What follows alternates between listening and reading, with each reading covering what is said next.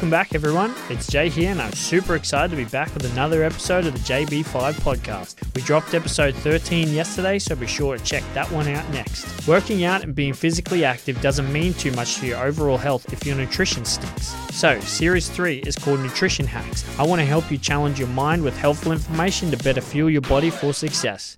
This is episode number 14 Meal Planning and Prepping. If you have health and fitness goals, you already know that your nutrition plays a huge role in making them happen. But if you're like most busy people, you don't have countless hours to spend in the kitchen each day. The good news is, you don't have to. In this episode, I hope to help you learn how to cook, plan, prep, and store your food so that you always have a healthy meal ready to go. I'm ready if you are, so let's do it. There are two basic approaches to meal planning bulk prep or progressive prep.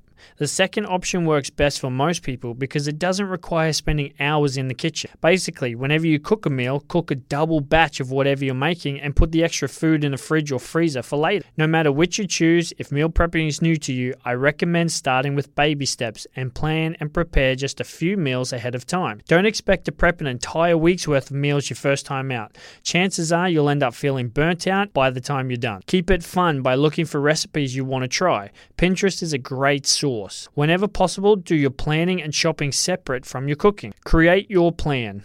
Grab a piece of paper and spend a few minutes creating a weekly meal plan. Sketching out your meals will help you stay on track, save you money at the grocery store, and free up valuable time. Also, keep in mind that even if you're following a single cook method, you'll likely have to go to the grocery store midweek for fresh ingredients and or cook a couple of meals to make it through to the weekend. Sketch out the next 5 to 7 days of meals including breakfasts, lunches, dinners, and snacks for each day. Include any meals you know you'll be eating at restaurants and include at least one flex or free meal. Also, a little hack to save time and money plan meals that let you double up on ingredients. Before heading to the store, make sure you have a list of everything you need, including the amount and the recipe you are buying it for. This will help in case the store doesn't have exactly what you're looking for, or in the event you find something else on sale. If you're doing a single session meal prep, whenever possible, avoid grocery shopping the day you do your cooking. By the end of the process, chances are you'll be feeling like doing anything but cooking. Doing as much as you can ahead of time is everything. Make a timeline for your food prep plans.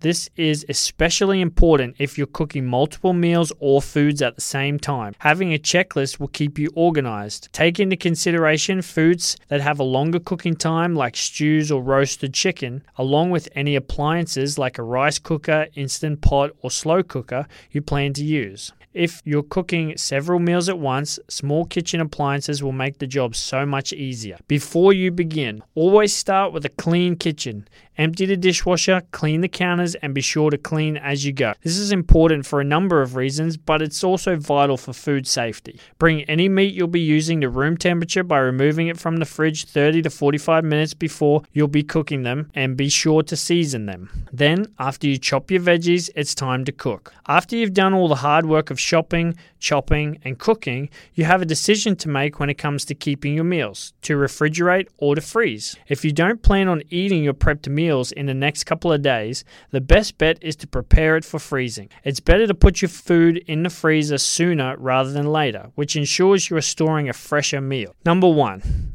cool your food in the refrigerator for an hour before putting it in the freezer.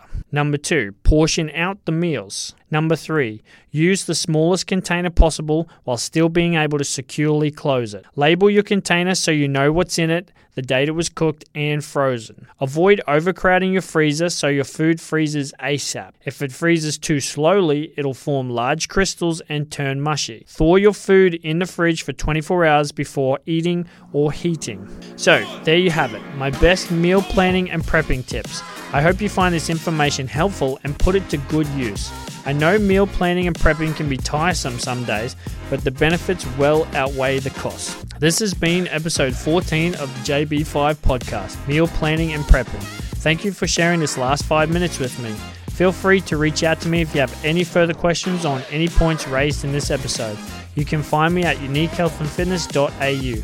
If you enjoyed this episode, please share it with your family and friends. It means a lot. Until next time.